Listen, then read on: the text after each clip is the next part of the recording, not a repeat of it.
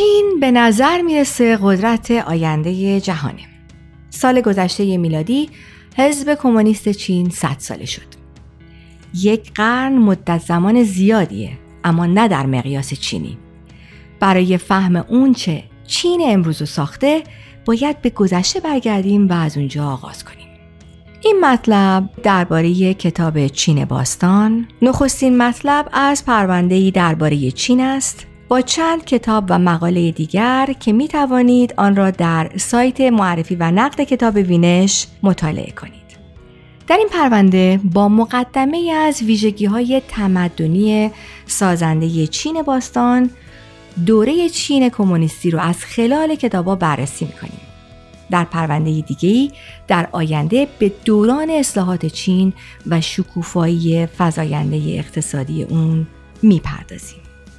این مطلب درباره کتاب چین باستان رو امین صبحانی نوشته و من شادی سرپولکی براتون می‌خونم.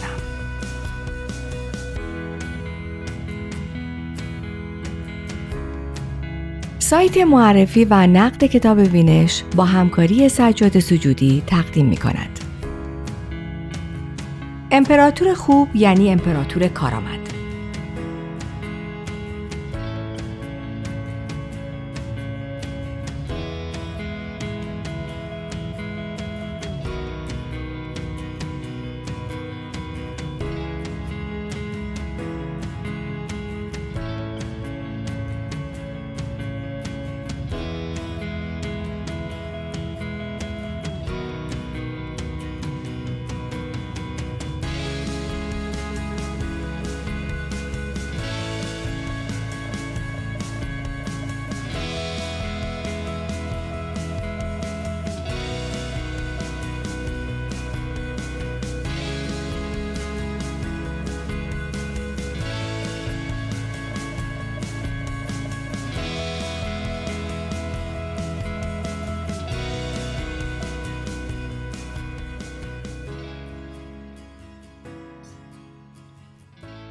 در سال 1912 که حکومت چین رسما جمهوری شد، آخرین امپراتور چین پسرکی 6 ساله بود.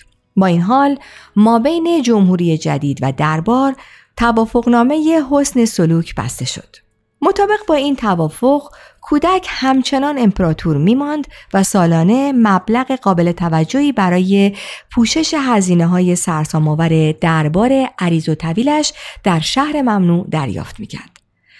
در مقابل حق نداشت شهر ممنوع را ترک کند و در امور حکومتی دخالت کند. واقعیت این است که در سالهای پرتلاطم اوایل قرن بیستم که جغرافیای سیاسی جهان درگیر تغییرات شدید بود، امپراتور و حتی دربارش کاری نبودند و تأثیری در روند حوادث پرشماری که در چین اتفاق میافتاد نداشتند. حتی از بسیاری از آنها با خبر هم نمی شدند. اما جمهوری جدید علیرغم حمایت طیف گسترده ای از نیروهای سیاسی و نخبگان چینی اعتماد به نفس لازم برای اعلام رسمی و همگانی الغای نظام امپراتوری را نداشت. از دید آنها نظام امپراتوری آنچنان در طول تاریخ با زندگی مردم چین آمیخته شده بود که القای آن ممکن بود به فروپاشی اجتماعی در چین بیانجامد. واقعیت این است که ترس جمهوری خواهان ترس بیجایی نبود. چین بیش از دو هزار سال پیش از میلاد مسیح توسط امپراتوری ها اداره می شد و گرچه سلسله های مختلفی در طول تاریخ بر آن حکم رانده بودند اما امپراتور به مفهوم عامی تبدیل شده بود که در زمانهای مختلف مصادیق مختلفی پیدا می کرد. تصور وجود چین بدون امپراتور در نزد عوام و ناس همانقدر بعید به نظر می رسید که تصور وجود خانواده بدون پدر. در کتاب چین باستان از مجموعه تاریخ جهان انتشارات لوسنت سعی شده خواننده با دودمانهای مختلف امپراتوری در چین آشنا شود. برای آشنایی بیشتر با مجموعه تاریخ جهان لوسنت می توانید به مقاله روایتی کلاسیک از انقلاب فرهنگی مراجعه کنید. کتاب از اولین دودمان حاکم بر چین شیا آغاز می کند و تا قرن هفتم میلادی به ترتیب سلسله های مختلف را مورد بررسی قرار می دهد و با اینکه اطلاعی از دودمان های سلطنتی متأخرتر از جمله سلسله چینگ که از نیمه قرن هفدهم تا اوایل قرن بیستم بر چین حکومت کرد و مهمترین تقابلات نظام سنتی چین با مدرنیته در دوران حکمرانی آنها صورت گرفت به خواننده نمی‌دهد. اطلاعات مفیدی از نظامات و تحولات اجتماعی، اقتصادی و فرهنگی در جامعه چین را در قالب روایتی منسجم در اختیار خواننده قرار می دهد. آنچه بر اهمیت کتاب چین باستان می افزاید این نکته است که می توان ریشه بسیاری از ویژگی های سیاسی و اجتماعی امروز چین را در چین باستان پیدا کرد. نکته ای که قفلت از آن ممکن است با نسبت دادن این ویژگی ها به نظام حاکمه امروز چین و احیانا مارکسیسم لنینیسم چینی منجر به تحلیل های غلط و احتمالا شازی شود که نه تنها یاریگر شناخت چین امروز نباشند بلکه در این راه حکم مانع پیدا کنند. پیرنگ اصلی کتاب چین باستان ترسیم نحوه تکوین نظام سیاسی و سیر تطور مفهوم حکمرانی در چین است.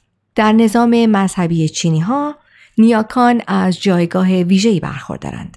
باور عمومی این است که نیاکان پس از مرگ در جهانی روحانی زندگی می کنند و از آن مهمتر قابلیت تأثیر بر زندگی زندگان را دارند. از این روست که زندگان سعی دارند موجبات خوشنودی مردگان را فراهم آورند. برایشان قربانی می کنند. احترامشان را دارند و حتی سعی می کنند از طریق پیشگویی خواسته هایشان را استنباط کنند. مبادا خشمگینشان کنند که در آن صورت ممکن است هزینه های جبران ناپذیری بابت انتقام ساکنان آسمان بپردازند. اگر آنها از رعایت این ملاک ها سر باز می زدند، از بالا و از طریق پیشگویی ها و بلایای طبیعی به آنها هشدار داده می شد. اگر این هشدارها نادیده گرفته می شد، پادشاهی از آنها گرفته و به کسانی سپرده می شد که شایستگی آن را داشتند.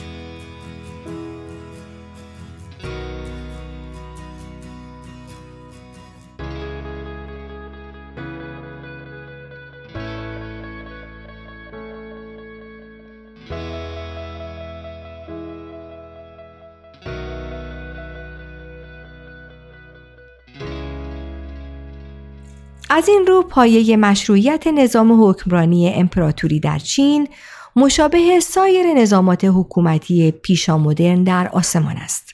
امپراتور برگزیده دی خدای متعال در آسمان بود و از آنجا که نیاکان شاه در میان مردگان بهترین کسانی بودند که قادر به ارتباط گیری با دی بودند و از آنجا که خود شاه در میان زندگان بهترین کسی بود که قادر به ارتباط گیری با نیاکانش بود برای فرمانروایی مناسب بود و به این صورت مشروعیت حکومت امپراتور و جانشینانش توجیه می شد.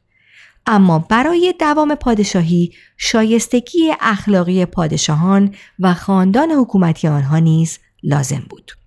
آنطور که حال نویسنده کتاب چین باستان توضیح می دهد، اضافه کردن شرط شایستگی اخلاقی ابتکاری بود که کاهنان خاندان جو برای توجیه شورش پادشاهان جو علیه سلسله امپراتوری قبلی شانگ در 1050 قبل از میلاد مسیح به کار بستند. پادشاهان جو نخستین استادان تبلیغات سیاسی در چین بودند. آنها به یقین به تبلیغ آین ابتکاری و مجاب کننده برای واداشتن شنگ شکست خورده به فرمان برداری از خود متوسل شدند.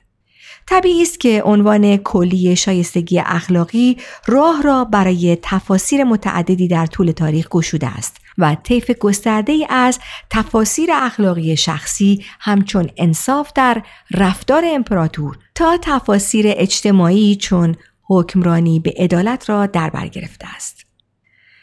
یکی از مفاهیمی که رد پای آن را می‌توان به وضوح در تاریخ سیاسی و اجتماعی چین حتی تا زمان شیا اولین دودمان سلطنتی هم دنبال کرد کارآمدی است. معروف است که در میانه قرن 23 پیش از میلاد در زمان امپراتور یا او سیل و طوفان‌های شدیدی می آمد و گستره خسارات تا حدی بود که خطر فروپاشی امپراتوری را پیش آورد. امپراتور پیگیرانه در جستجوی فرد لایقی بود که راهی برای مهار سیل بیابد. در نهایت شوین نامی را یافت و پس از آزمودنش متقاعد شد که می تواند مشکل را حل کند. پس از او خواست که در امپراتوری با او شریک شود. فارغ از واقعی و افسانه‌ای بودن حکایت شراکت امپراتور با فردی کاردان در حکومت، تداوم آن در افواه عمومی تا امروز نشانگر اهمیت مفهوم کارآمدی در فرهنگ سیاسی چین است. اینکه آنچه زامن بقای ملک است، کارآمدی است و حاکم شایسته کسی است که افراد کاردان را به خدمت بگیرد، حتی اگر لازم باشد که حکومت را با آنها شریک شود. اهمیت کارآمدی در ذهنیت چینی در فلسفه کنفوسیوس هم مشهود است. آنجا که از مردمان نیک سرشت می‌خواست وارد کارهای حکومتی شوند تا آن را بهتر سازند. و یا در نظام استخدامی شایسته سالاری که امپراتور وو دی از خاندان هان در سال 124 پیش از میلاد ایجاد کرد که در این نظام پست های دولتی از طریق امتحانات سراسری واگذار می شد. بدینسان به نظر می رسد کارآمدی پایه زمینی این جهانی اندیشه سیاسی چینی را از طریق ارجگذاری و تقویت روحیه عملگرایی در طول تاریخ فراهم آورده است و اگرچه هر گونه تبیین تک عاملی در حوزه های سیاسی و اجتماعی خطاست اما توجه به این نکته لازم به نظر می رسد که قفلت از مفهوم کارآمدی و پیشینه تاریخی آن در تحلیل های سیاسی و اجتماعی چین امروز نقصان بزرگی به حساب می آید که می تواند به نتیجه گیری های اشتباه منجر شود.